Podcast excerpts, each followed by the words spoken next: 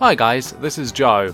Um, this was supposed to be episode 4, so you may hear us talk about Halloween or things that might have happened in the past, or make reference to a mini episode we were going to release alongside this.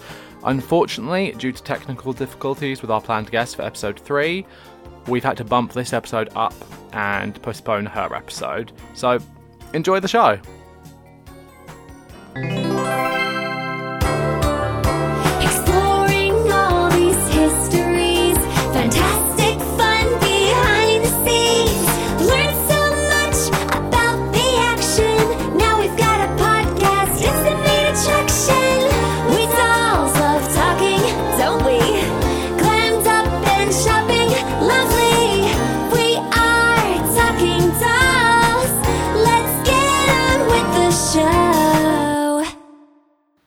Welcome back to Talking Dolls.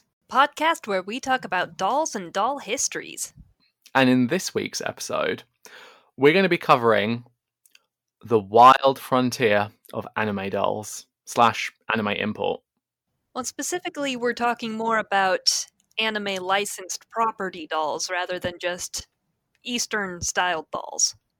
Good distinction to make because it is a hot mess and it is fun to talk about. And for our very special guest, Very special. oh, good now, For our very special guest here, we have with us today our good friend, Linda. Hi. It's nice to be here. I hope you guys are having a good day, night, afternoon, morning, whenever you're listening to this.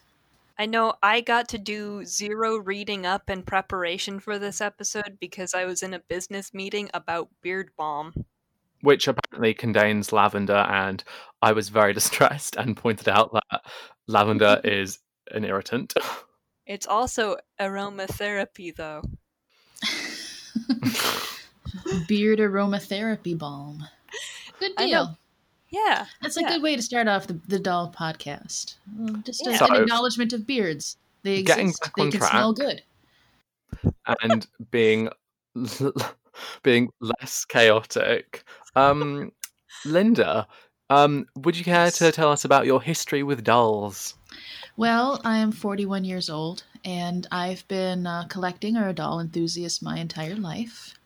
So I have the perspective of an older-ish person who's been doing dolls. And uh, when I was in high school, which is the 90s, is when um, collecting as a general activity got really, really big.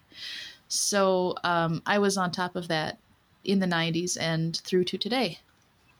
You said your age, but you didn't tell us your blood type or star sign. I'm very Oh, disappointed. No, you're right. Oh, well, I'm a Leo, and my blood type is AB, and I'm pretty sure that that has set me into one very specific uh, stereotype, but I'm not quite sure which one. Well, I don't know my blood type. But Mm. Well, you're also blonde. Doesn't that also denote your character type? yes, I think so. so let me let me tell you a quick little story about um, anime hair colors, just to kind of give you the, the perspective of how long I've had an interest in in dolls and anime and whatnot. Is that in middle school, which is the the early '90s for me, the way that you consumed anime that was in Japan was by reading magazines because there was not a lot available here in the United States, and there was even less if you weren't close to a, a blockbuster or some other video rental place. So you read about it in magazines and hoped that maybe it would be imported into Blockbuster sometime in the future. Magazine was called Protoculture Addict, and um, this was supposed to be the introduction for American people into anime to teach them all of the tropes and uh, the the symbolism and it actually told you what hair colors were coded to mean in Japan, which was nothing. They had no coding. They didn't mean anything except for the hair color of pink, which meant that the character, if it was a girl and she had pink hair, she was very down to be crazy, if you know what I mean. So that was the the American perspective on hair colors in Japan. What does that mean about Chibiusa? I, I that was what I was thinking when I read that. Uh, that's like the most famous pink-haired character over here. Well, to be fair, her entire character arc is trying to steal her dad away from her mom. Oh my gosh. Uh, yeah, let's not talk about that. True. So I guess it's not completely out there. No, instead, let's talk about Robotech. Yes. Now, in the 80s, um, there was not a lot of pure anime that was brought into the United States. You know, you didn't have your um, Dr. Slump or anything else that was really big Dragon Ball, even in the 80s, that was brought into the United States. It was stuff that was um, brought in and uh, repurposed and reculturalized for the United States. So you ended up with, up with like a lot of shows like Voltron or Robotech uh, or Battle of the Planets, I think, where they just sort of picked and chose what they wanted from the other culture and sort of edited together into kind of a an animation salad of different uh, shows or seasons from the shows to to make what they wanted to present in the United States. Uh, you saw this happen too with Transformers.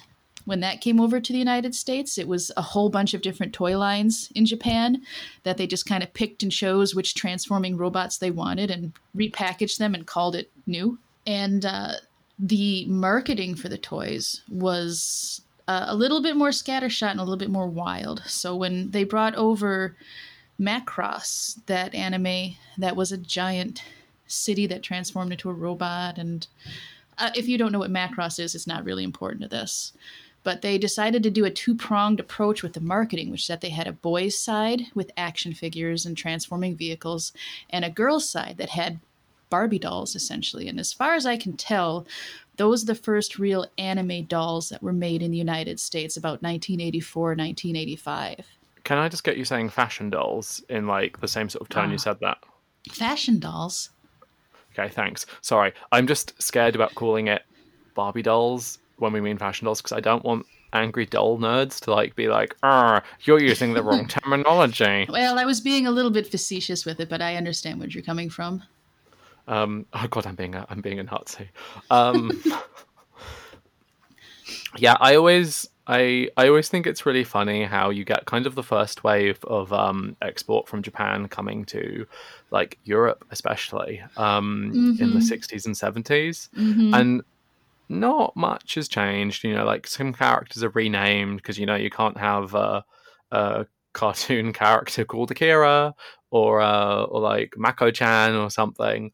Um, but then in the 80s, you get like like McDonald's chicken nugget TV, where they're just pulping everything and making something new. yeah. I've noticed, especially that in in Europe and like Italy, that um, anime had a much bigger and much earlier um, reach in there culturally that for uh, all ages, not just kids. Yeah, I mean, we might be getting more into this later, but Italians love magical girls, and I mean that's specifically why you get things like Winx and Witch and Angel's Friends coming Mhm. out of Italy because Thank you for bringing up Angel's Friends because no one ever brings up Angel's Friends.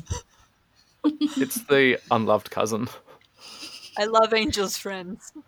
Don't at me. Um, Yeah, and uh, the the uh, merchandising in Italy is also pretty distinct from the rest of, of Europe and the rest of the world too. But that might be a little bit outside of the scope right now. Well, I think it would maybe be fun to do a mini episode that we could release um, alongside this because, like, Italian licensing is an even bigger Wild. Wild West. it is wild, and I will talk a little bit more about that um, later on too. Uh, because, like I said, in Italy it's it's wild, and they did a lot of things that other countries didn't do. Uh, but in the United States, uh, Robotech for Girls, I think was what they actually called the line, Robotech for Girls, was not a success, and it didn't last past a year. and Oh, they were nice dolls. They were made um, confusingly by Matchbox, the you know the the small car people, and I think it's their only real foray into fashion doll territory. And they were nice dolls, you know, 12 inch scale. They had a little action feature where if you raised one arm, they turned their hands. And they had really nice show accurate clothing. The quality on them is really nice. If you find them today, uh, they hold up pretty well, even though they had like the shiny and the vinyl materials in their costumes. Really pretty dolls. Didn't Matchbox do a line called Disco Girls? Uh, in the 70s? Mm-hmm. They may have. Um, their Matchbox doesn't exist anymore. They were absorbed by Hasbro at some point. No, Mattel. They were absorbed by Mattel. a lot of those companies were. Yeah, it's it's uh, kind of become a large conglomco between Hasbro and Mattel of all of the former little toy companies that they're out there. I mean, even Tonka was making dolls in the 80s. So there was a lot more uh, variety, a lot more people trying things like Robotech for girls, things that you just aren't going to see today. Well, I think not to be too depressing about current adult offerings, but I would hazard a guess that you know that's part of the reason the uh, doll industry and sort of the toy industry um, at large is kind of stagnating. It is very monolithic right now, and uh, we've I might talked about that. out. I don't want them to think I'm evil and not hire me. Well, no, it's it, you have to to ply your trade, and having that strong opinion is what's gonna inspire you in the future. I think to to want to try new things, Mm. and Yeah. maybe get back a little bit to that more wild west. Uh, what were they thinking when they released these these kinds of toys that was going on? When you mentioned Tonka making dolls in the 80s, and I'm thinking Mhm. about the, um, oh, those Spectra clone dolls, but they were really interesting because they managed to be different than Spectra despite being clones. And and Yeah. again, that was another line that I think one of the only other countries that released it was Italy. I'm pretty sure. Yeah, Tonka did Star Fairies too, which I had when I was a little girl. They were about uh, six inch tall little fairy Oh. dolls, really pretty dolls. And they did those Um, cupcake things too. The uh, that Stephanie Eskander worked on again. Yeah, uh, no, I mean they had a a pretty vibrant girls division at the time, which is a little bit surprising because when you think of Tonka, you just think of Tonka trucks these days, which I Mhm. think is also owned by Mattel now. I believe it Hmm. Yeah. Hmm. Hmm.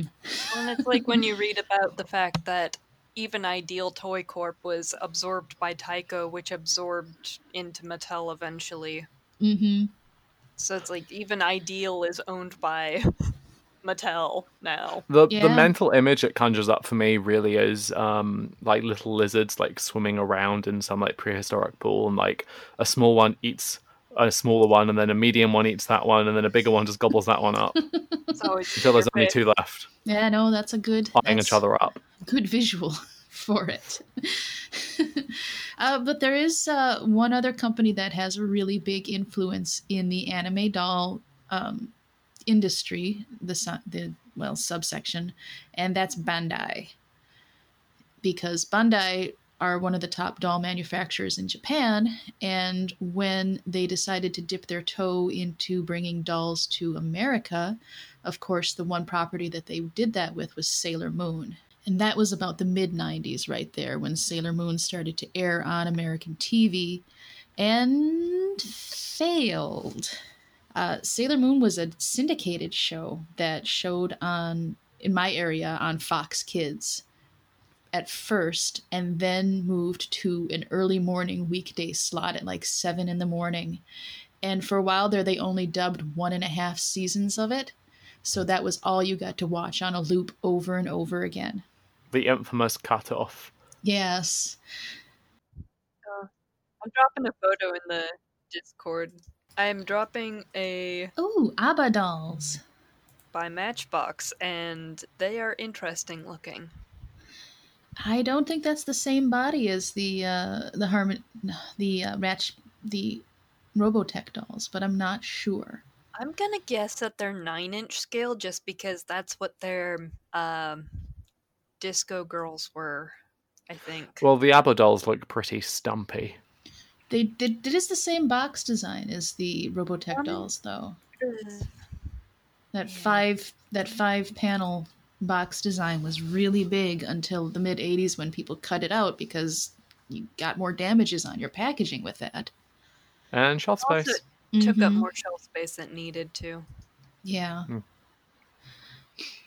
But in the mid 90s, when Sailor Moon came out, the Bandai decided not to import their Japanese uh, dolls for some reason. They decided to make brand new dolls that were aimed at the American public, which was a set of 12 inch dolls and a set of 6 inch action figure size dolls. And I, in high school, just adored these things. I didn't even know there were dolls in Japan but I walked to Target every day and saved up my money to get all of these little Sailor Moon dolls.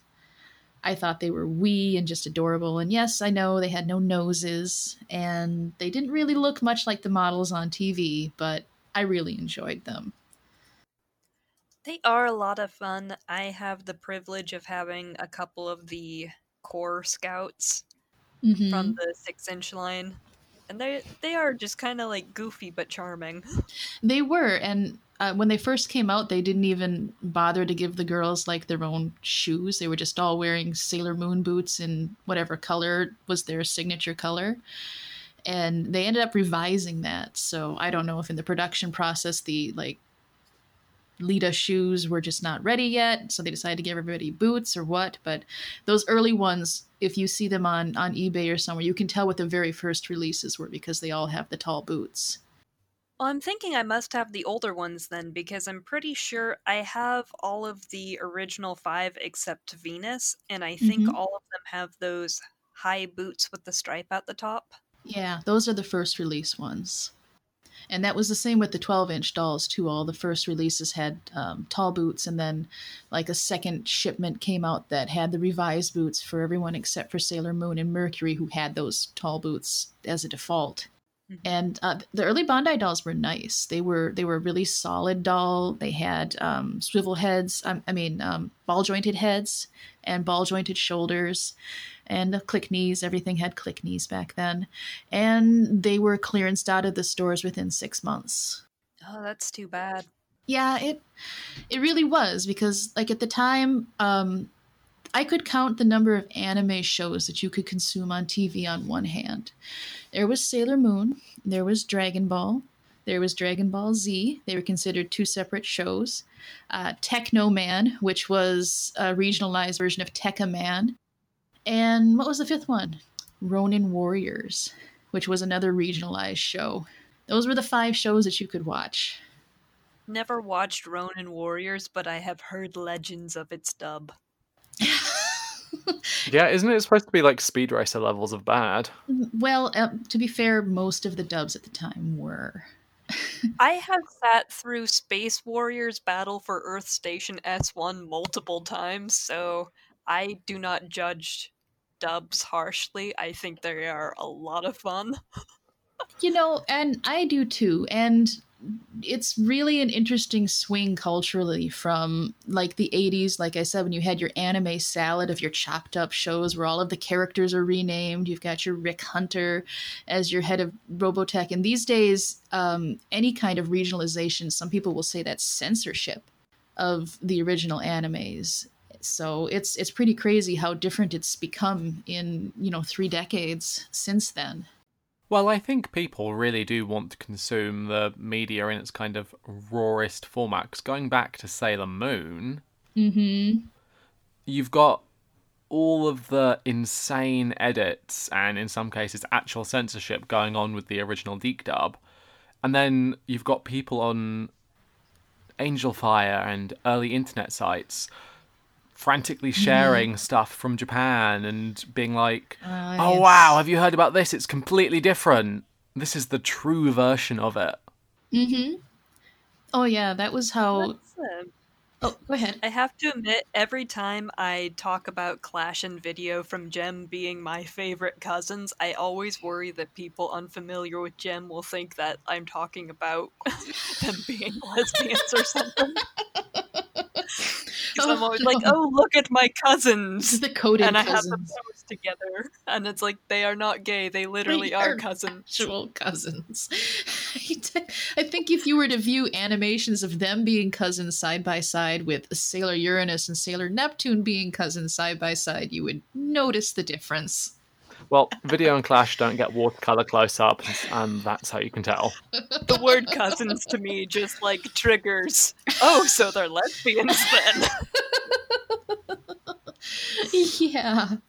Yeah, a lot of strange things like that happened. There was um a lot of gender swapping in Teknoman too, if I recall. They took one of the more effeminate male characters and just made it a girl.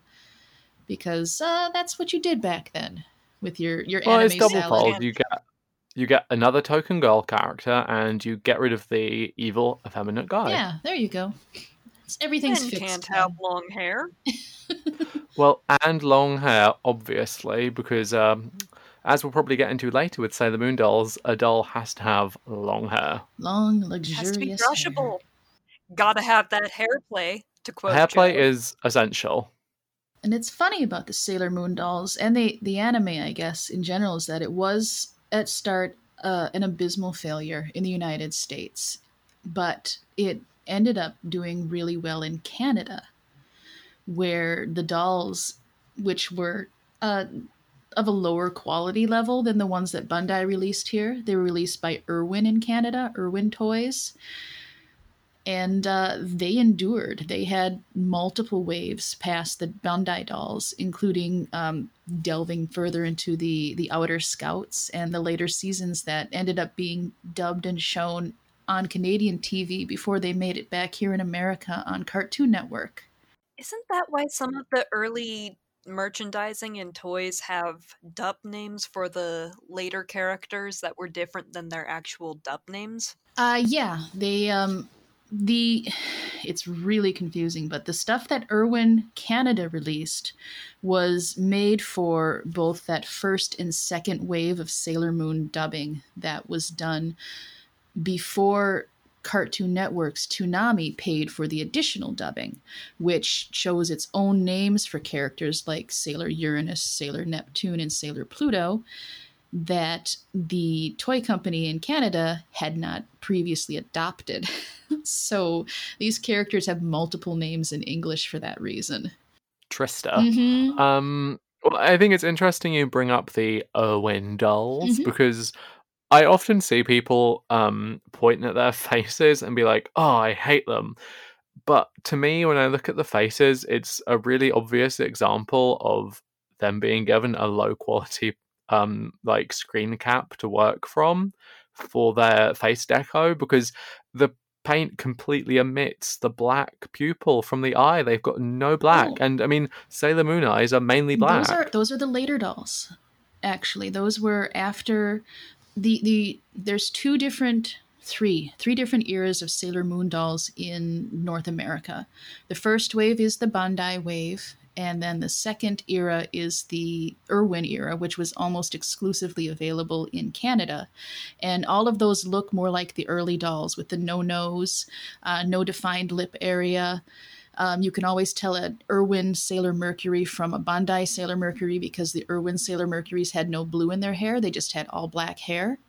And um, the early Bandai, I'm sorry, the early Irwin 12 inch dolls were an inferior doll too. They didn't have um, ball jointed heads, they didn't have ball jointed shoulders. So they were all in all just a lower quality. In fact, the heads, if you compare them side by side, they look narrower. And I'm wondering if they were um, like a copy of a copy, or if they had made their own mold just as a similar kind of knockoff of the Bandai America mold. But if you have the two dolls next to each other, it's very easy to tell them apart. And what, the ones that you're talking about, yeah, the ones that you're talking about with the no blacks in the eyes, those are the third wave of Irwin dolls, which were released in the US and Canada. And those were made in Ah. response to uh, the further dubbing of Sailor Moon on Cartoon Network. And those were the, the last line of dolls that were made. Ah, so they were made to tie in with the lost episodes. Yes. And that's where you get like the really rare Sailor Saturn doll or the Super Sailor Moon dolls, things like that at the very end of the line. This might be a controversial opinion, but I really like their deco because I think it's adorable and it very much has the spirit of what the character designs are, even if it isn't like an exact copy of what they look like. Mm-hmm. And they the the Irwin dolls, in comparison to American Bandai and Japanese Bandai, made dozens more characters than anywhere else in the world. Um, I mean, they had villain dolls, they had male villain dolls, they had um, just a large variety of dolls. The sailors in their regular outfits, in their super outfits, metallic variants. Uh, some of the dolls came packaged with additional outfits that even showed up in the show, even if they didn't come with the right character. So they ended up making a pretty robust line of Sailor Moon dolls, arguably the most robust line in the world. Oh, I really like that. I mean, to me, dolls need extra clothes. Otherwise, I don't like them. Yeah, and Same. That's one of the things about anime dolls i think is that they kind of because they started becoming more popular in the 90s they fall into that gap of being more character oriented than fashion doll oriented. You see more of that the batmaning of fashion dolls that are a, that are based on licensed properties where they're less about the fashion play and more about collecting all of the characters Strange how that mirrors stuff that would happen like 15 years later. Mhm. yeah it just keeps That's happening sort of what the industry has become. hmm No fashion packs. Yeah, that's kind of where we're at right now, and very, very, very heavily focused on collecting them all. Yeah, if Sailor Moon was like a 60s property, you know you'd get like one base doll with like wigs and different outfits to be the different characters or something. Oh yeah, and it's not like the show had any shortage of outfits for them to wear. My goodness, every season they got their upgrades. Yeah, well, that's the interesting thing. It's like the Jem thing, the as told by Ginger thing. Like, they get new clothes every few episodes, Mhm. and they're always great looking outfits. I, I'm not shocked Irwin was like, let's make these fashions and sell them. I'm just shocked they didn't like flood the market with fashion packs based on every outfit. Yeah, no, there was no. You know, even in Japan, there were not as many Sailor Moon fashion packs as you would think. Um, all of the girls, I think, got fashion packs of their school uniforms, and there were um, versions of the dolls that came in in civilian attire, but there's not really a lot of actual fashion packs. I think they sold the upgraded like super outfits in fashion packs as well as on dolls at one point too. So it just like that mode of play was just just not very deep into the the Sailor Moon doll offerings. Which is a shame because the outfits in the show are always adorable. Oh yeah, I mean it's just pure early '90s fashion, undistilled. really fantastic the best stuff. part of the 90s, the pastel part of the 90s. Mhm. Yeah, no, definitely. But with when when Sailor Moon started to gain that that foothold and that success thanks to Toonami on Cartoon Network, uh, a lot of other anime did too, and we started to see a real increase in anime in the United States, mostly um, because it was more accessible because of like Toonami Cartoon Network DVDs instead of VHSs. Uh, the prices on these things started to fall. You were a little too early to start downloading and streaming anime, but it was definitely becoming more popular. Um, I think the biggest thing that increased anime's influence and popularity in the United States is probably Pokemon. Just to go back to the uh, Irwin dolls quickly before we move on too Mhm, much, um, something which I do just want to talk about is I really like how they managed to translate the cartoon designs into something really toyetic because they picked really exciting fabrics. Um, you know, they weren't just like, oh, she's got a blue skirt, blue fabric. They were like, no, let's get a glittery blue Mhm. fabric and then like a really bright yellow like satin for the bow and like you were saying with the uh, dolls of some more obscure characters it's making the most of the fact that all of the characters basically share the same face Yeah. you know you've got the sculpts they're just adding new deco and new hair color and sometimes reusing the clothing pattern in a different fabric and you've got an entirely new doll Yeah, a brand new character. The in about 1997, 98, um, the the Canada exclusive dolls. I ended up finding them at the Mall of America. I live in Minnesota, which is pretty close to Canada, and there was a, a nerd store in the Mall of America. And I remember going in one day and seeing these dolls, and those are Sailor Moon dolls, but they're not the ones that I had at home. And I went a little bit crazy. I started buying all of the dolls and uh, going in there every month to see if they would get in new dolls and um, just absolutely enjoyed the heck out of them. Uh, Emerald, I I think was my favorite character. This is a doll of a villain and she's wearing this short little dark green dress and she's got just unbelievably long bright green hair neon green down to like her ankles just a fabulous doll Is that the dub name or for Esmeralda, or is that her i original think name? yeah i think That's the that dub the dub names they just named them after the gems so her doll is just called emerald but it may have been emerald or emerodo in the original. I don't know. I never I've heard her referred to as that could be it yeah. Yeah, it's Quite often I it's see Esmeralda, kind of up themselves um, Sailor Moon fans be like, mm-hmm. "Oh no, Prince Demande's name is Demande because it's French as it's French for to ask." And I'm like, mm, "No, it's not. It's just a weird way of saying diamond like Esmeralda is emerald and Rubeus is ruby." Rubeus, yeah. I'm, I'm. If I talk about these, I'm probably going to use the dub names because those are the names I know, and I don't remember the uh, Yeah.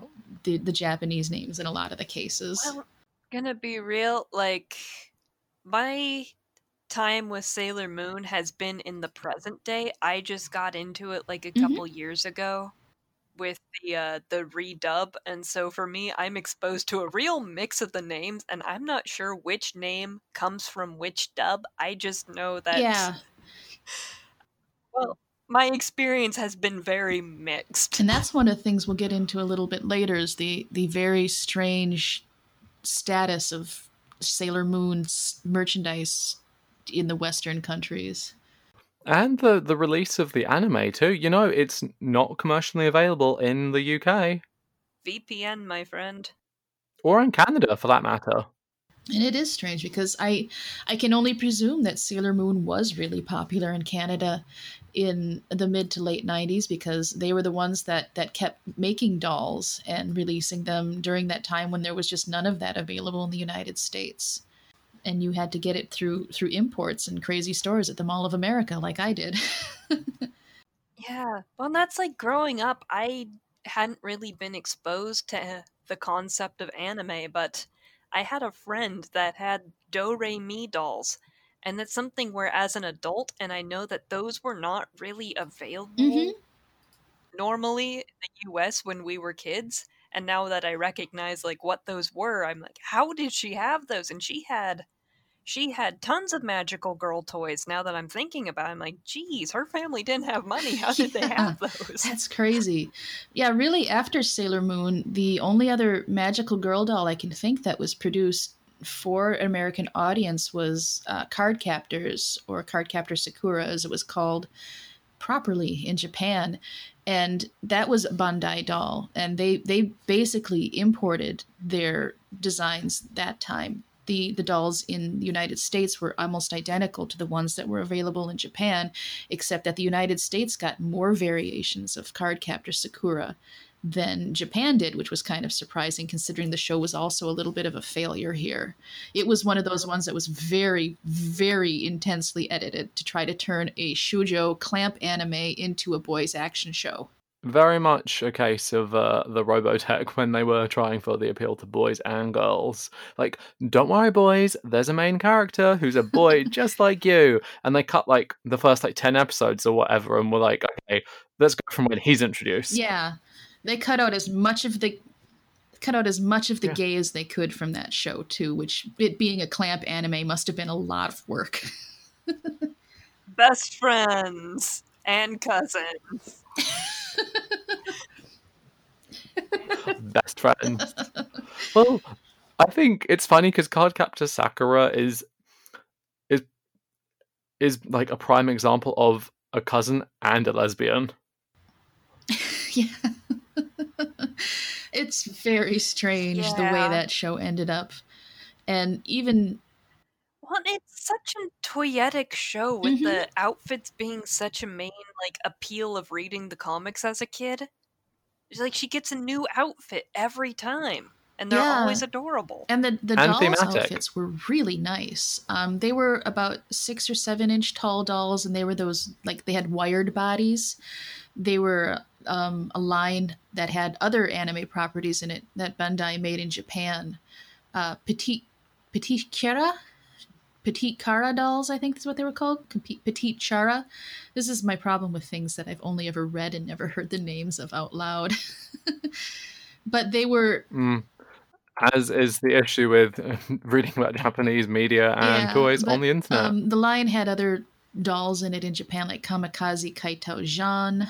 And when they brought the card captors dolls over to America, they were of, of real close quality to the ones they had in Japan, which was really surprising to me. But those were nice dolls. If you check those out on eBay today, they you can get them for a pretty decent price, and they're really nice, very cute little dolls.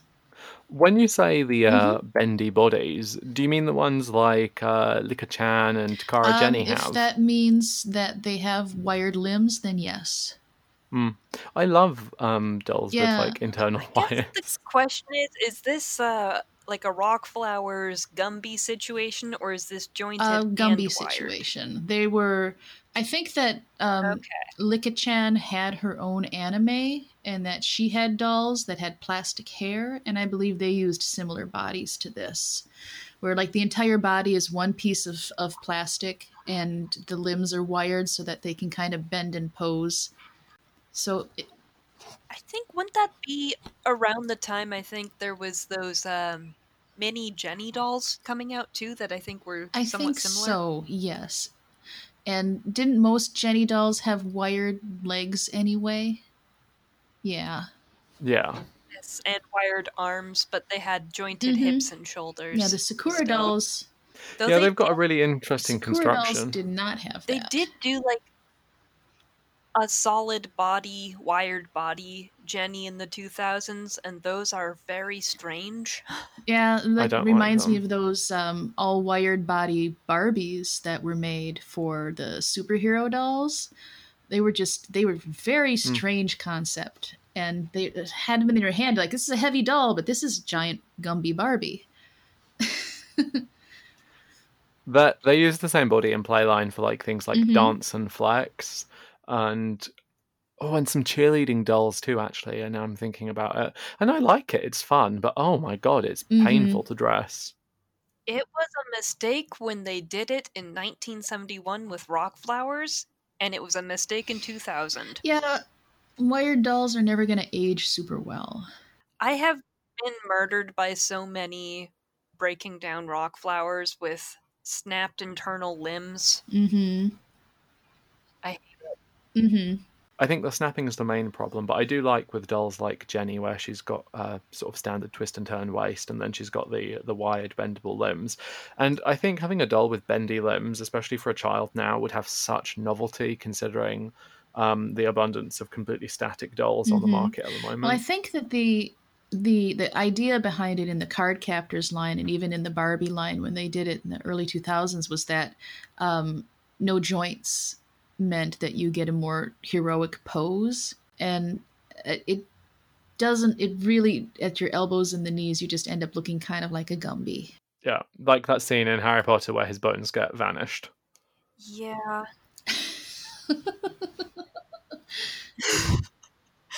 yeah, my one Jenny that I have that's has the weird one piece non jointed body is luckily one of the kimono dolls, so she just sort of stands looking nice in her kimono and you don't have to look at her shoulders or anything. And I think that's the only reason that I like that doll is because I don't have to look at her weird shoulders. You know, it's interesting that we were talking about Italy before. Um, in Italy, the card captor's Sakura doll was it just a 12 inch Barbie sized doll? She didn't have that problem at all. I'm trying to think of Sakura as a character being the same height as an adult, and oh, it's yeah, bothering it me. is kind of weird. Well, it's like the Sindy and Licca problem where all of the furniture is scaled to the ostensible preteen character.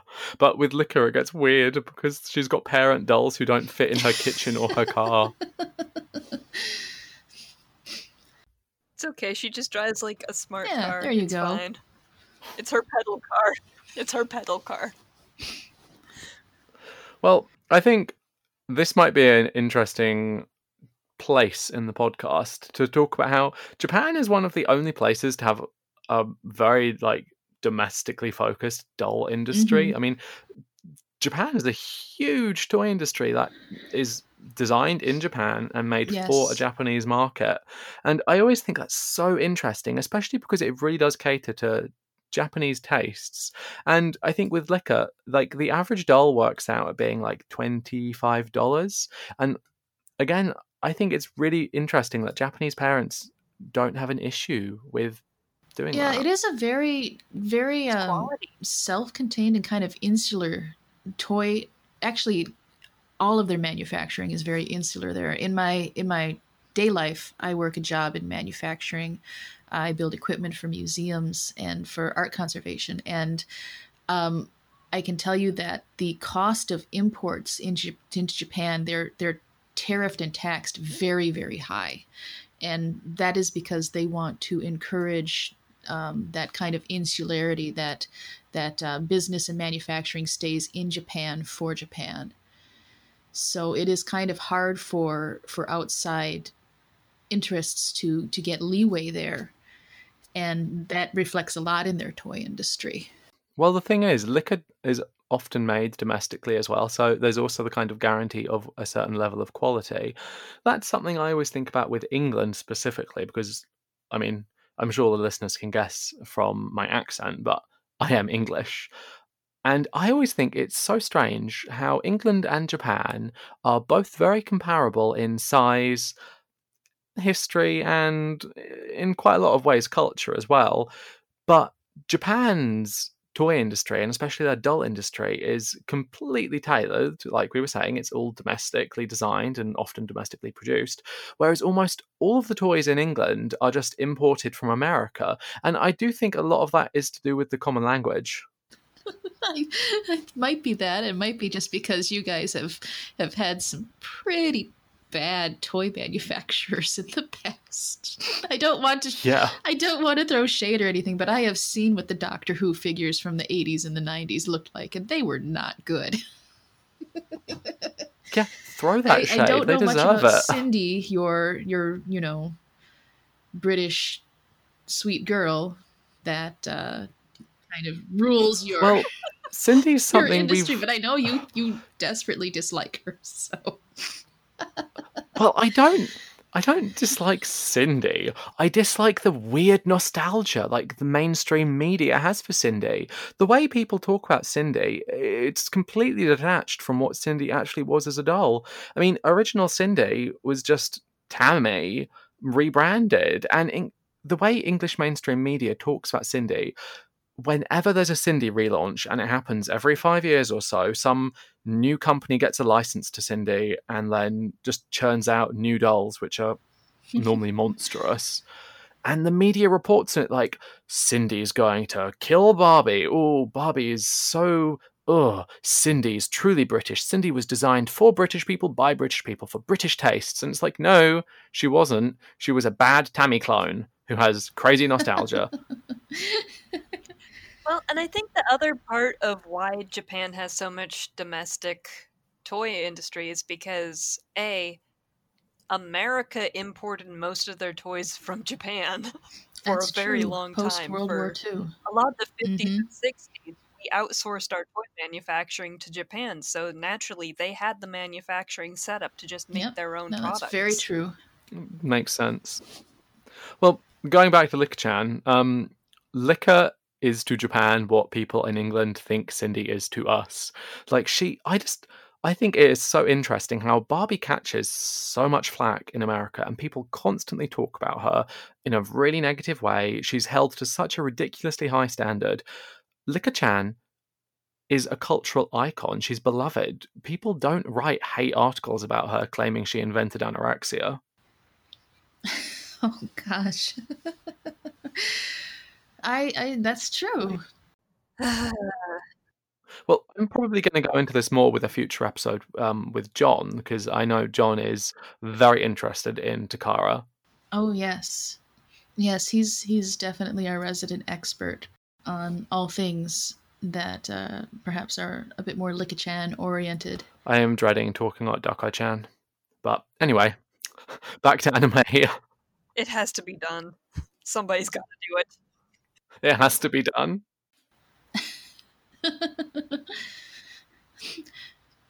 Yeah, after after Cardcaptors, um, you saw a definite drop in anime dolls in the United States, and I think that there's a couple of reasons for that.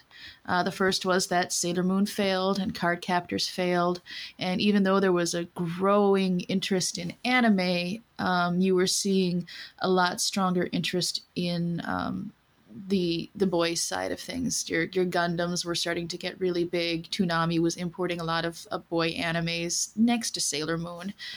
And the other thing was the uh, the growth of the internet and uh, the ability to start buying things from overseas, to start just directly importing what you wanted to get. I remember um, when I was in high school, before I had a computer, I didn't have uh, a computer internet access until I went to college.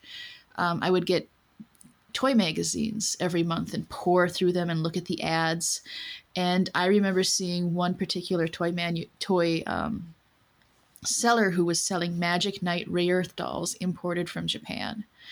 Uh, these were made by Sega as a toy manufacturer, and I thought they were the most fantastic looking dolls I had ever seen. They had bright, colorful hair and really bright, colorful fantasy outfits. And I wanted those dolls so bad, but they were far too expensive for a high schooler at the time to afford and have shipped to them and have to order them out of the back of a magazine.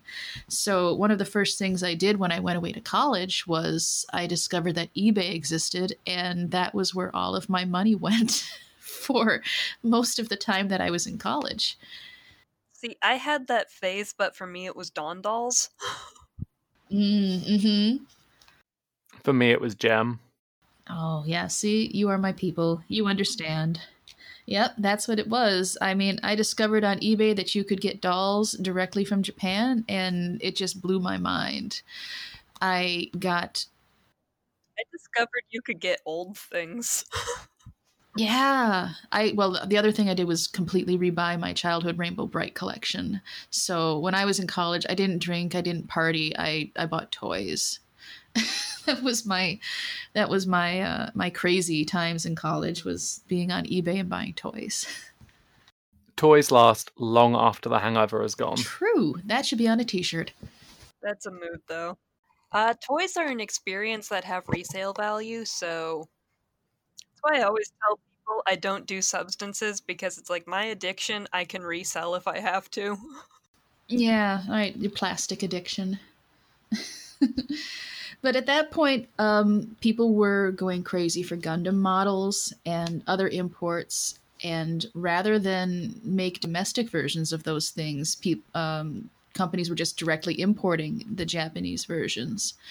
So uh, that was when I started to really be able to fill in the things that I wanted for my collection. The Magic Knight Rayearth dolls, uh, Lupin the Third dolls by Medicom. I had a huge collection of those. And um, my one wish for dolls at, when I was younger that I'd always wanted, I wanted a purple haired doll. And there were no purple haired dolls that I could find that I really wanted until I went to college and found that there was really cute Doremi dolls. These are before this is before those were even imported into the United States. Um, and I managed to go through Hobby Link Japan and pre-order a little purple-haired doll, and had to wait months for her to arrive, and it was worth it when she came because I finally had a purple-haired doll. Um, those were the ones my friend had as a kid. I specifically remember the yellow character and the mm-hmm. pink character, and I was mm-hmm. very confused by what they were because, as I mentioned, I had no concept mm-hmm. of anime existing. I didn't really become cognizant of anime until probably sixth grade because I started reading back issue manga from half price books. Ah, So right, right before the big manga crash that the industry's still kind of reeling from today. Well, and even then, I got going on weird 90s stuff. Like, one of my first series I ever read as a kid was Battle Angel Alita. Mm-hmm. As a small child. I was probably in fifth grade when I read that. yes. One of your enduring passions. So, to me, like, it was a long time before I saw, like, full color anime that had toys because I was reading weird cyberpunk 90s things. Well, actually, Linda, maybe for listeners that aren't as well versed in anime and manga, could you go into the manga crash a little bit? Uh, I can a little bit. It's it's a little bit convoluted, but I'll I'll do my best. And that is that after the comic book crash of the late '90s, when you got past your holofoil and your you know issue zeros and issue ones and super collectible comics, that market got oversaturated, and the comic book market kind of crashed. Uh, it's never recovered from that. But one of the things that started to outcrop out of that was the manga import market, where uh, companies like Tokyopop and Animanga, I think, and a few others started to import manga and translate it and present it in a way that was closer to the original form of mangas that were made in Japan rather than the way that it had been previously presented in the United States, which was blown up to comic book size and the uh, the art flipped so that it would read from left to right instead of right to left. And that became a little bit of a boom market thanks in part to the growing interest in anime and Pokemon, uh, thanks in part to it being available at places like Hot Topic rather than just comic book shops. It was in bookstores and Hot Topic. It was a lot easier to get a hold of, a um, little bit less expensive because you were getting, you know, a full book sized uh, book of manga for $10 rather than buying a single chapter of a story like you are with a comic book for $4 a comic every month and uh, it became really big in the United States for a little while. And um, after a while, though, the manga market started to peter out. It dropped in in um, proliferation. The everything started going online, and there has been kind of a bust to that. I don't think Tokyopop even exists anymore, technically. No, it died. Yeah. So the the anime slash manga interest has changed as the way to consume the media has changed. Um, now you're going to do a lot of your reading on it online rather than buying actual books. I mean, if you're buying manga, they take up a lot of space after a while. If you've got hundreds and hundreds of volumes of it. Whereas you could just read your scanlations online and not have anything to worry about storing. There was a really weird, it was a licensed X Men manga that retold the story of the X Men school as a harem manga. Yes. But- yep. That's a thing that Marvel decided to do.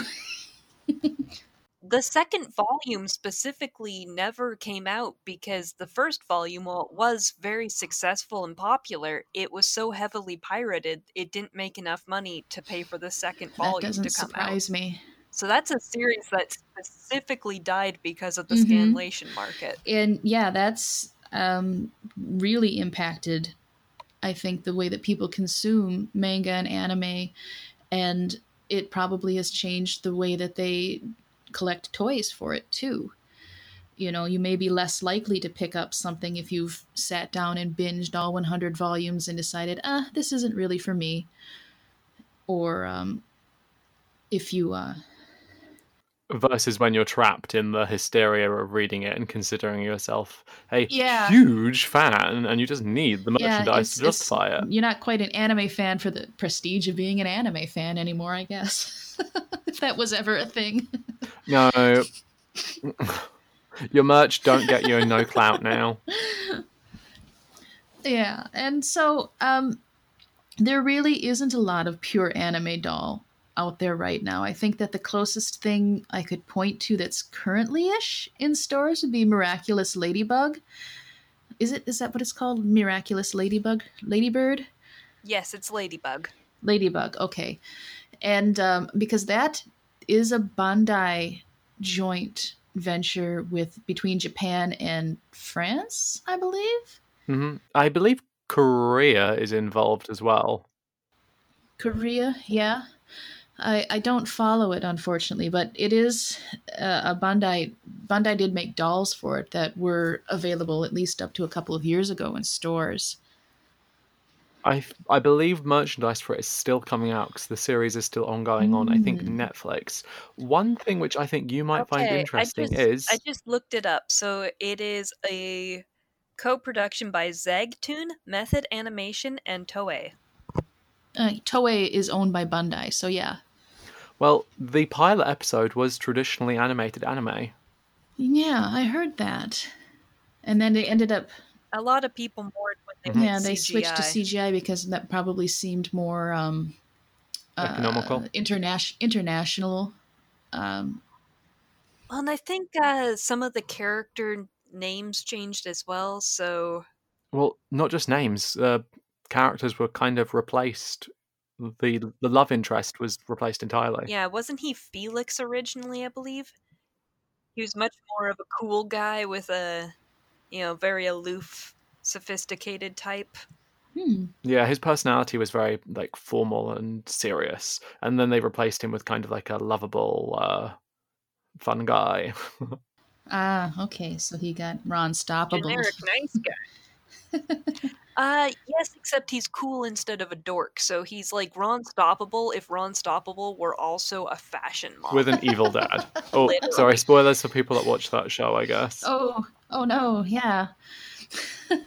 but It's very obvious though. the dolls are very cute, though. Um, I will give them that. They they seem like nice dolls. I don't I don't own any of those, unfortunately.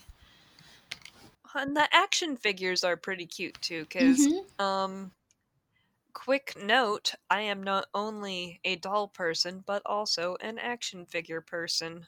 So I have opinions on both. Ew. Shocked gasp. Hey, I grew up a Star Wars nerd, and Star Wars dolls were not an accessible thing. They were not always a thing. That's true. We'll have to talk about Star Wars dolls sometime. Well, even accessible and recent Star Wars dolls are monstrosities. Oh yes, we'll definitely have to talk about that sometime. I do own one of the Leia ones though, because I had to. Me too. Leia solidarity. It's Leia. okay, the problem with doing a Star Wars doll line is the fact that every single character is a white brunette lady. Well, speaking of Star Wars dolls, um, hmm I know we try not to talk too much about current things in the mainline episodes, but the other day it was brought to my attention that somebody has been spamming Reddit threads related to Barbie with questions about how to rebody one of the collector's Star Wars dolls that are like a hundred bucks for their child to play with. And people have been Mm. saying, please don't rebody it because that doll is a hundred bucks and its outfit will be torn to Oh pieces. It is way a too delicate for a child to play kid, I with, guess. like roughly. Especially a child that is insistent that the body be changed to a pivotal silkstone body. Fragile. Yeah. Well, my um my um bullshit filter was going off and I did have a sneaking suspicion it was a young teenager maybe posing as a parent claiming it was for a child when it was actually something they wanted to do, but I don't know. I do not know. Yes, me and my many children who also love Star Wars dolls. Hey, that's how Star Wars fans reproduce. They indoctrinate their children.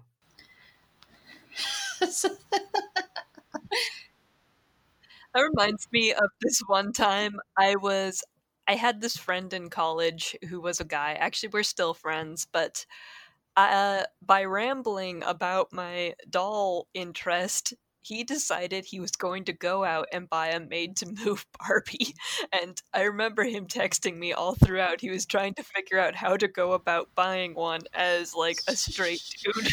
And it was like, dude, don't worry about this. So what if you're a man in your 20s? Just buy the doll because being weird about it draws so much more attention to you. It makes it so much weirder. It's like like I work a retail Yeah. job and when Like, people just- feel that they have to explain their purchase to me, it makes them so much more suspicious to me. Yes, it's like I don't care why you're buying this. Just Just I'm just buy it and leave ring so I don't up. have to talk to you anymore. Mm-hmm. The, the clearly made up excuse. yes, I need this It's made to move, move Barbie for my my niece who lives in Canada. She's turning six up in Canada. I've worked retail and trying to come up with a reason that you're buying the thing that you're buying just draws so much more attention to what you're buying and it makes it so much weirder. Like, I don't care why you're buying the thing, just buy it, and I don't even notice really. Yeah, that's not going to go past your short term memory. Yeah, I think when people are in shops slash in consume mode, I don't think they really comprehend that for you, you are in that shop once and you will remember that interaction. For the person behind the counter, they are in that shop all day and they will not remember that encounter. Mhm. Like, I ring up things for random people all day. I sometimes hear really weird, rambling explanations for them buying it, and I'm just like, that's nice. I'm more likely to remember you now. Mm-hmm. So I have a questions for you guys. We've talked a little bit about Mhm. anime dolls here. You guys have any anime dolls? I mean, I know Emma Kate said that she had the, the little Sailor Moons from the 90s. I have two 90s Sailor Moon dolls that, in fact, you gifted me. That's true. I think I sent you my uh, 12 inch Bandai Sailor Venus, something that I bought from the store back in the 90s. And I don't remember what else I sent you. You sent me one of the Bandai Japanese Sailor Uranus pocket Oh, dolls. Oh yes, that's right. the um, Dream who is Pockets. so pretty. Yeah, the, the, the Bandai Dream Pocket dolls, little six inch dolls that came in a little vinyl pocket that was like a purse, are really cute dolls. They're extremely You can nice. carry them around with you. It's so toyetic. Mm-hmm. Yeah, I have a Um, Sailor you also one sent of me you also sent me one of the um I believe first wave Irwin mini Sailor Moon dolls in her Princess Serenity dress. Oh, yep. I think that's the Irwin version. Does she have like kind of a lacy thing Yeah. on top of the uh the outfit? Yeah. Yeah, that's the Whose necklace I immediately destroyed because the elastic had degraded in, in it, and I uh, was, was trying to take it off, and it just went all slack and floppy. like they decided just to put a pearl necklace in her hair to count for the pearls. Yeah, I love it though. Yeah. It's it's, It's really translating the design to a toy. It is. It's a real. They, like I said, they had some really charming dolls that they didn't really make anywhere else in the world, and especially it was uh, noticeable that they they made them in both the small and the large versions. All of these characters. So you could get Emerald, Emerald, Esmeralda, green haired girl in a six inch doll and a twelve inch doll, even though she was a villain. Magical girl pizzazz. Yeah. and you don't see that in a lot of other properties where you're going to get that much variety. I mean, in Japan, they never made, they only made four villain dolls, and that was at the very end of the line. If you're playing with Sailor Moon dolls, you kind of need the villain so you can act out the show. Mhm. I think that, that that's really interesting because coming at things from a toy design perspective, my immediate reaction would always be, "Who are they going to fight?" Mm-hmm. Cobra. Like, you're you're making a cartoon, you have a bad guy. Like every wave of the doll should have that bad guy in it. I mean, that's the whole point. Sailor Moon is sold almost exclusively in her battle outfit Mm-hmm. who is she fighting? Who who is she? Is she fighting Sailor Mercury? Is, are they are they are they firing Moon Tiara action and Mercury Aqua Rhapsody? I know they're not from the same season. Do not send me messages at each other. No, you need you need Beryl to blow up. You need Jadeite. sexy. You need a sexy shoe lady to blow up. You need sexy fruit lady to blow up. Sexy motorcycle lady. Yeah, there you Sexy go. vacuum there, was, cleaner. there were sure a lot of sexy insert noun here characters in the bad guy side of Oh. Sailor Moon, weren't there? There Like you could really just be well, sitting you in your, your room and be like, hmm, I think I'm gonna make a sexy blanket lady for the gals to fight tomorrow. Yeah, and then there's Oh, the Beach Ball no. family, or like whatever those were. Oh yes, very. Mm, proto deviant art. anyway, um, steering back Oh, into safe bad. waters. I say- okay, I do have one anime doll. I have one Mhm. anime doll that is on my grail list, and that is the Licca-chan Tokyo Mew Mew doll. And I Oh, those are so of those. cute. I wish they had done the other characters too, but Ichigo is good enough. I am a Zakuro fan, so I would love a Zakuro or a Mint because they are not cousins. I think when you get a Licca-chan anime doll, um, you're immediately guaranteed not only a level of quality but also a level of pleasurable stylization Mhm. because they're not making like a they're not trying to force like a weird pointy hairstyle into a doll. They're like, this is our doll base. How can we make it vaguely like that character? I've been looking up anime dolls just kind of in preparation for this, and I'll say that I think some of the Precure Precure dolls, those are cute too. Oh, Precure is Precure is a merchandise monster. It's something I really know nothing about, but the dolls do look really cute. The thing with Precure is every season of the show is like its own new cast of characters in their own new story.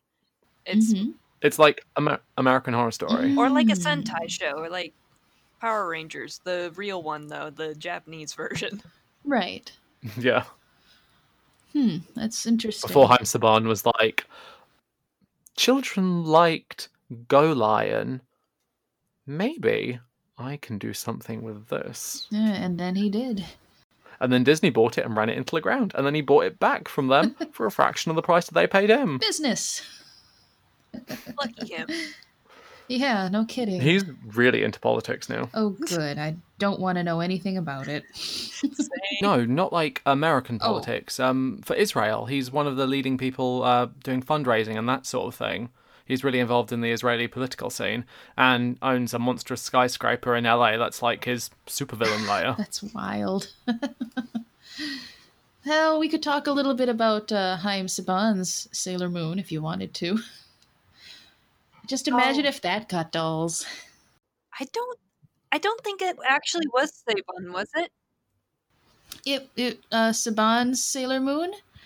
It was Mhm. Sailor Moon, and actually, some of it did make it into the toy line. Believe it or not.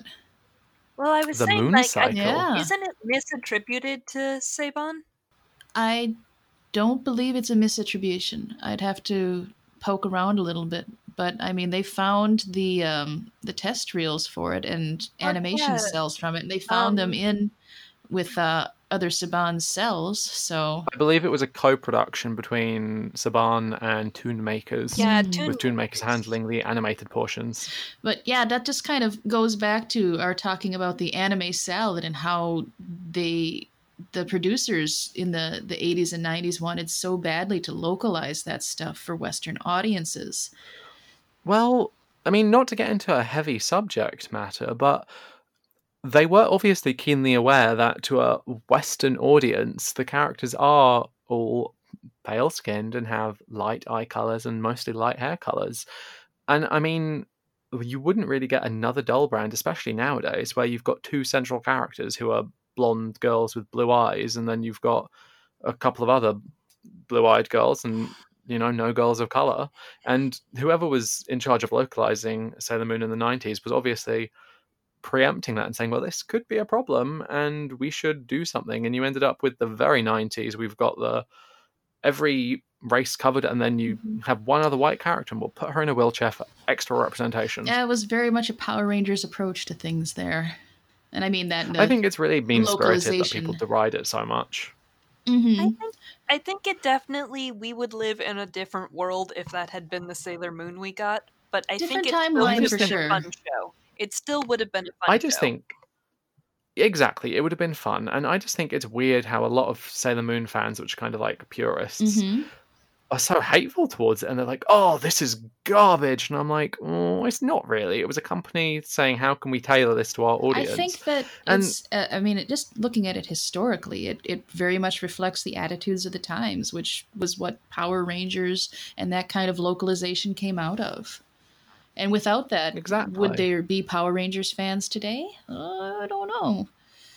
No, and the thing is, it wasn't even they were being cheap or something. I mean, them ending up just dubbing the anime was was a financial decision. Yes. So you know, they they would have been more effort for them to tailor make something for the audience. Yeah, and it may have been just And- as likely to fail the way that Sailor Moon did.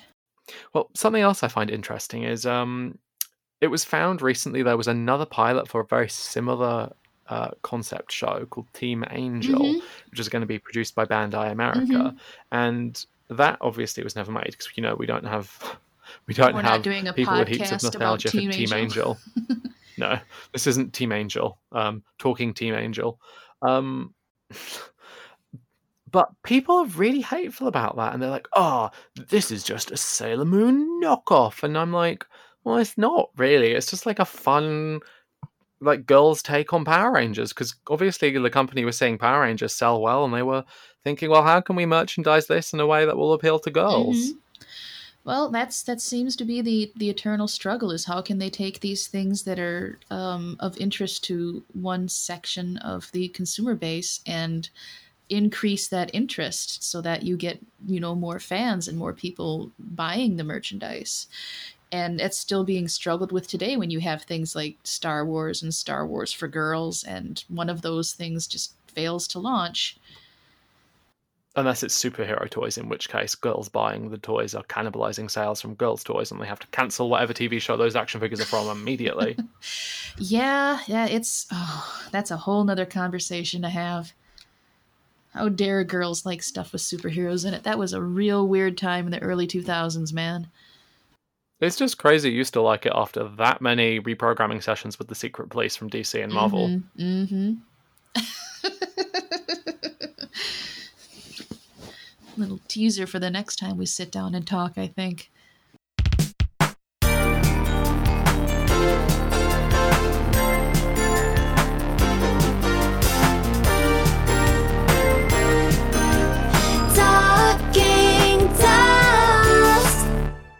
Tokyo Mew Mew was my childhood anime.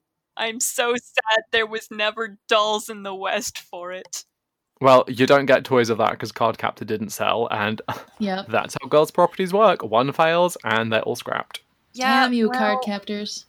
Four Kids. I blame 4Kids for renaming the main character Zoe. That is obviously the only problem with why it didn't get toys.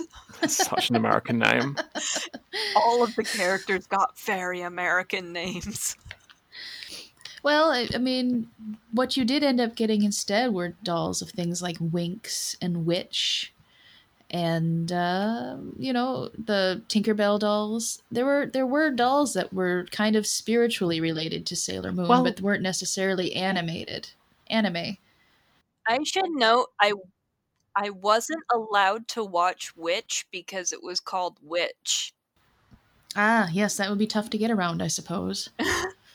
Goddamn American Christians and their goddamn American Christian TV censorship. but it's okay. I got to read Battle Angel Alita though, which you know, very graphic. Yeah, I mean that's that's clearly better for you. I also got to read Ranma One Half, which has so many uncensored boobs in it. Oh my god. Ranma half has definitely not aged well. I love it dearly though. Yes, it's a sentimental. recognize it's It was one of problem. those one of those early anime that made it over here in a fairly intact form in VHS form, and it it, uh, it may not have aged well, but it's definitely historically significant. Well, I, I love the the art style for it, you know. The manga's a lot Yeah. better than the anime, in my opinion, mostly because it has more of a solid storyline. Boobs, more boobs. Well, the manga's written by a woman, right? And wasn't the anime produced by like horny men? I don't know. I mean, I would assume so. Almost I- anime is Were they horny while they were making the men. anime? We would have to research that. I think. That's uh that's for our anime side project podcast spin-off we'll have Yeah. to do where we just talk about Talking, were they horny? No, no. it's just me talking Stop. about how much I love Ranma and never get to talk about it. I listen to you talk about it quite a lot. Uh, that's true. You're like the only person who does, though. Anyway, I do think it is interesting that we didn't really end up talking about Witch or Winx because we kind of spoke around them oh, when we yeah, were like, skipped talking about Oh, uh, yeah. Europe and Italy. Italy gets weird imports. Oh, Italy loves magical girls. Well, Italy Italy Oh. loves loves magical girls, but they don't get imports, and that's the weird thing. Italy post World War II put such high tariffs on imports that it was often cheaper for them to just buy the licenses and produce anything that they wanted to produce for it in the country. So when you look at the dolls of Sailor Moon, Sakura, the Slayers, and other anime properties in Italy, they're usually very distinct from stuff that's offered in the rest of the world.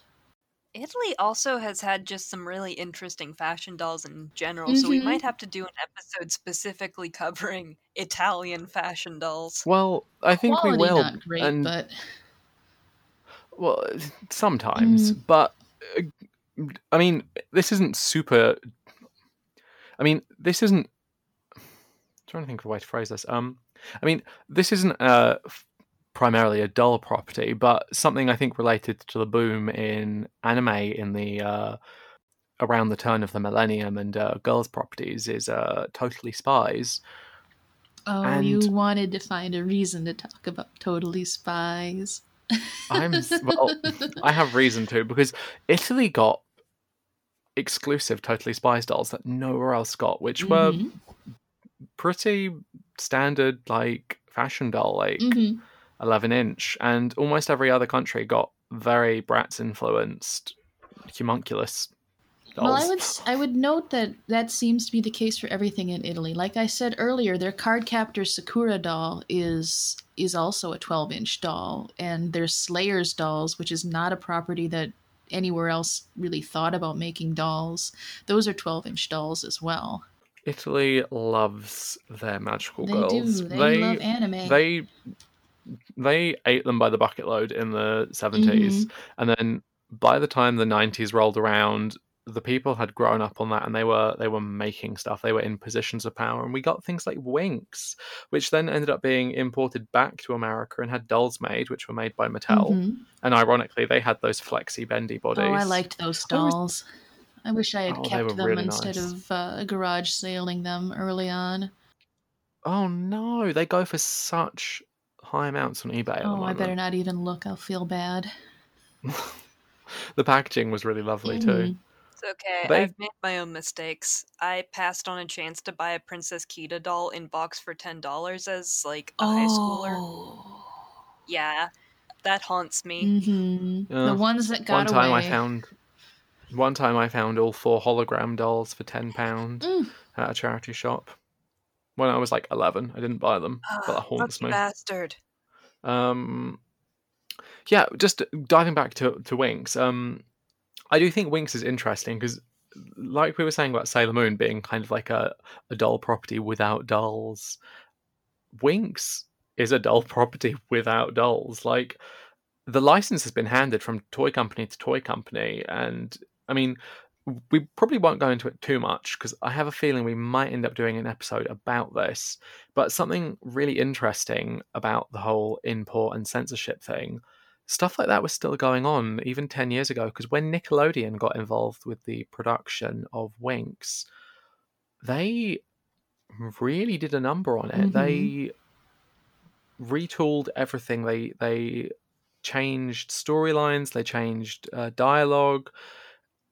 And then eventually, uh, Rainbow, the company that owns Winx, and Nickelodeon had quite a spectacular falling out. And the guy that created Winx has gone on record since saying that fundamentally Nickelodeon didn't understand what Winx was or who it was for, and Nickelodeon was trying to market it to a much younger girl uh, demographic than than it was being made for. Um, I mean, it wasn't so much stuff like. Uh, they made the lesbians cousins, like with Sailor Moon. It would have been more if they'd made Tuxedo Mask and Sailor Moon platonic friends, Mm. because they redubbed all the dialogue in the Winx movies where marriage was being discussed and proposals were being discussed, and they they redubbed it with talking about being friends or going to a dance together. So there's scenes with people getting out rings and getting down on one knee, and the dialogue is like, "Will you go to the dance with me?" Oh, that's wild. it's bonkers. So it's still going on today. That Weird cultural bow- bowdlerization. It's never ending. Mhm. Makes you kind of wonder uh, when things are imported to Japan, what kind of changes they make. Well, I mean, they normally just make things from scratch. Powerpuff Girls Z, Oh, uh, that yeah. weird Lo- Lilo and Stitch anime where they replace Lilo with a little Japanese girl, and everybody is drawn in super anime style, but all of the Stitch little alien people are drawn in the exact same style. I've never heard of it's this. very jarring.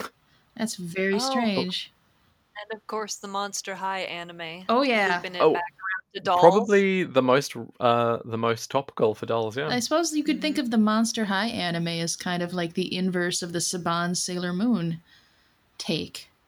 Well, oh god, I would love to do an episode about Monster High someday. I mean, Mm. it's quite recent. I think most people know quite a lot about it, so I don't know what we'd have to say. You'd be like, But remember Monster High? Wasn't that fun? But let's talk about the Monster High anime before we go because they redid all of that to meet Japanese expectations. Like Spectra went from being a, a silly kind of camp character to being a really ominous character that all of the other monsters were afraid of. And whenever she would appear, there would be a black shadow behind her, and all of her dialogue was done by this like terrifying raspy voice. yeah, they did some weird things to Ghoulia too. Where um, I think Well- she had an owl. Her owl pet avatar was the thing that spoke for her. I think I got the impression from watching it that the owl was the conscious thing and Ghoulia was just like a host supporting it. Something like that. Yeah. Insane. very strange but yeah it's They did do it's some fun kind stuff of with it. kind of like i said the, the the exact opposite of the saban moon where they they took all those characters and just redid them in japanese sensibilities it's really interesting hmm. Well, I think that is something interesting with the, the American export. And I mean, again, I am an English person and I see it a lot with toys. I do think the sensibilities of things not being tailored to the market is something which I think comes up every now and again because it's been in the, the news a lot lately that parents here are starting to get quite upset about some of the um, edgier dolls um, MGA is making. Mhm. I mean, I don't agree with the parents, frankly, but I mean, two major retailers have pulled them from shelves in the past week because of the outcry. And I think it's made me realize that I think UK consumers are probably a lot more conservative with dolls than I had expected. Mhm. And I mean, I can kind of see where the whole Sindy nostalgia comes from with that. i suppose when you look at a, a na na na doll in its little screen printed underpants and then think back to your sweet innocent sindy doll that maybe that is where that comes from I think it probably is.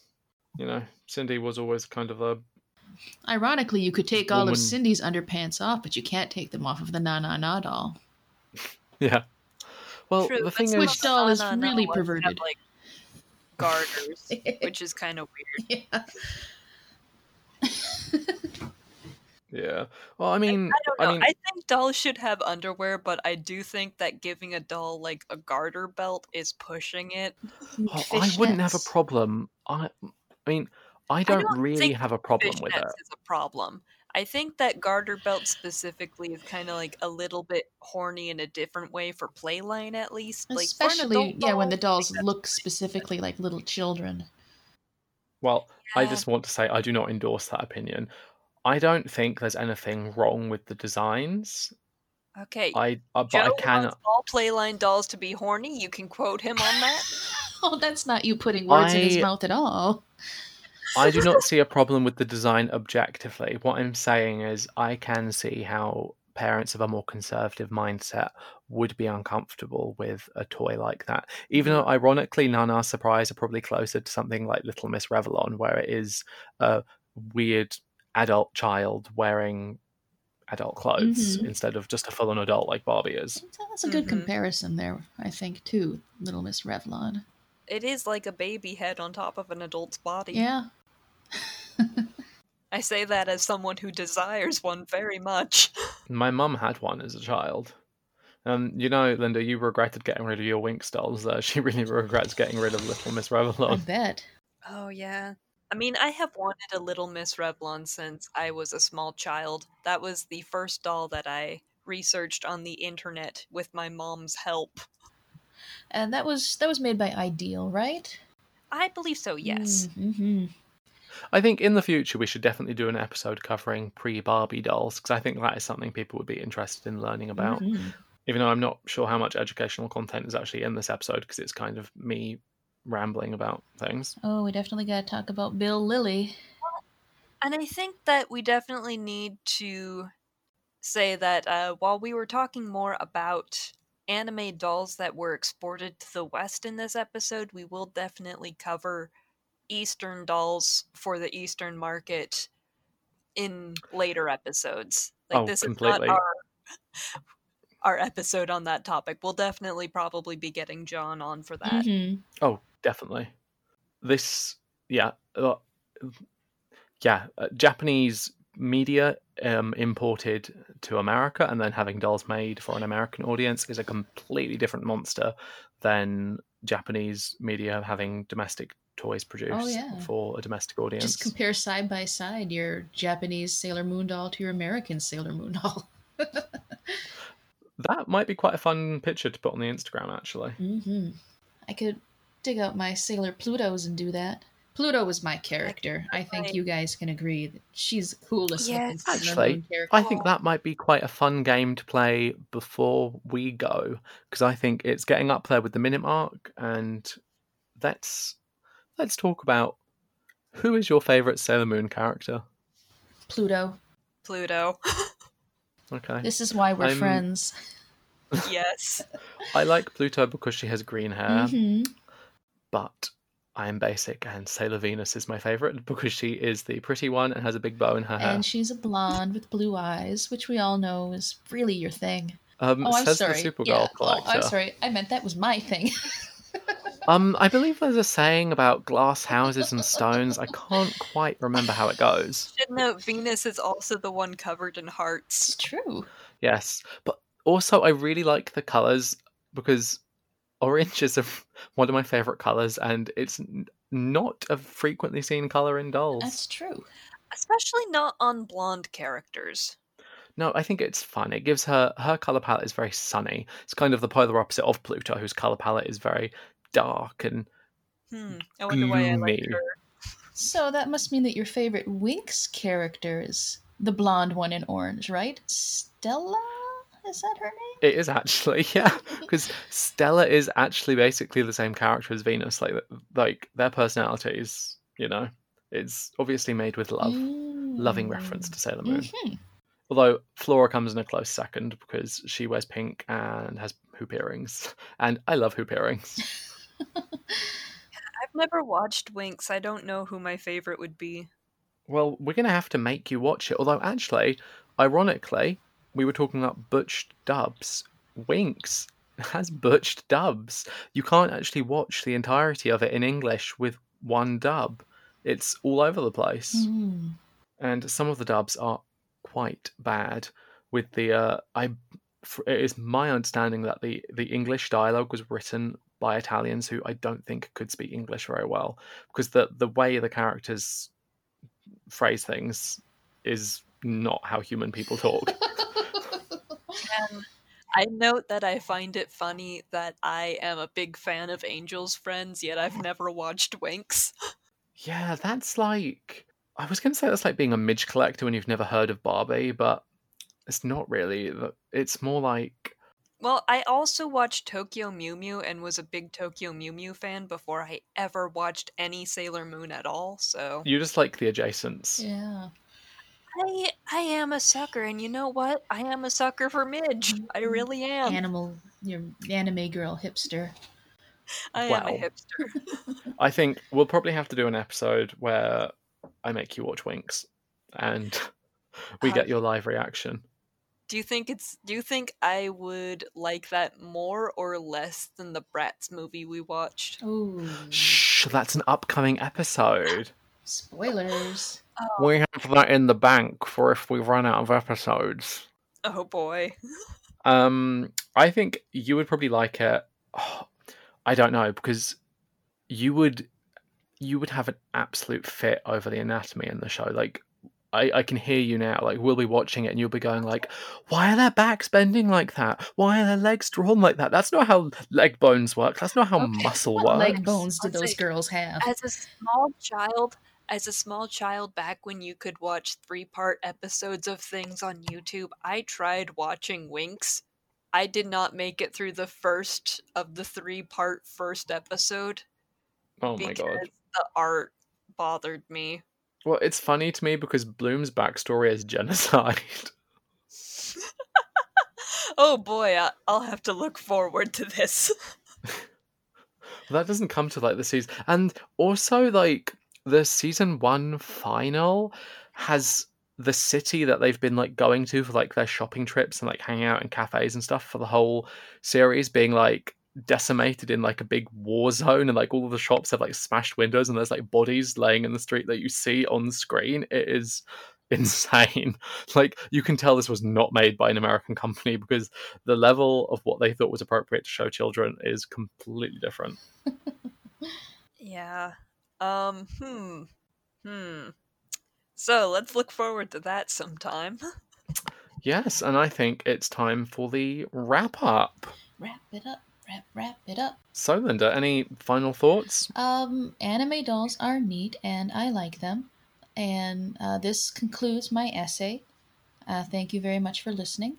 And I hope that you like dolls made of anime too.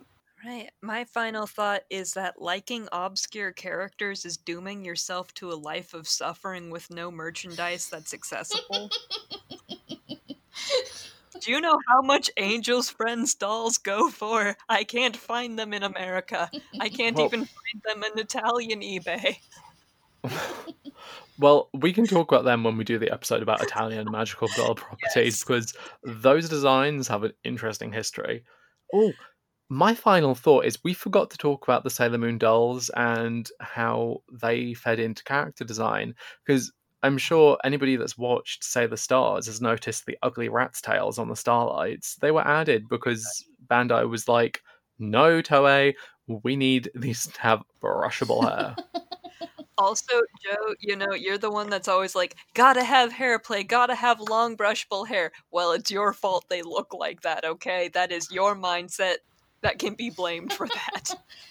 My mindset is the right mindset, okay? A doll needs brushable Even hair. if it's a rat tail and mullet. lots of it's it. your fault the starlights. It's your fault they have rat tails. It's exactly you, Joe. Everyone who wants to complain about the rat tail mullets on the Sailor Stars can see Joe on Instagram at, I don't know, Sensational, Sensational Joe. Joe at Yep. Instagram.com. Send And where can they find you, tail. Uh, Linda, to send you hate Oh. mail? Please don't send me hate mail. I am fragile. I'm going to rephrase that. And and where can they find you, Linda, if they want to ask you more about Mall of America, Canadian import Sailor Moon dolls? Uh, the only place you can find me is on Instagram, and it's Miss JL79.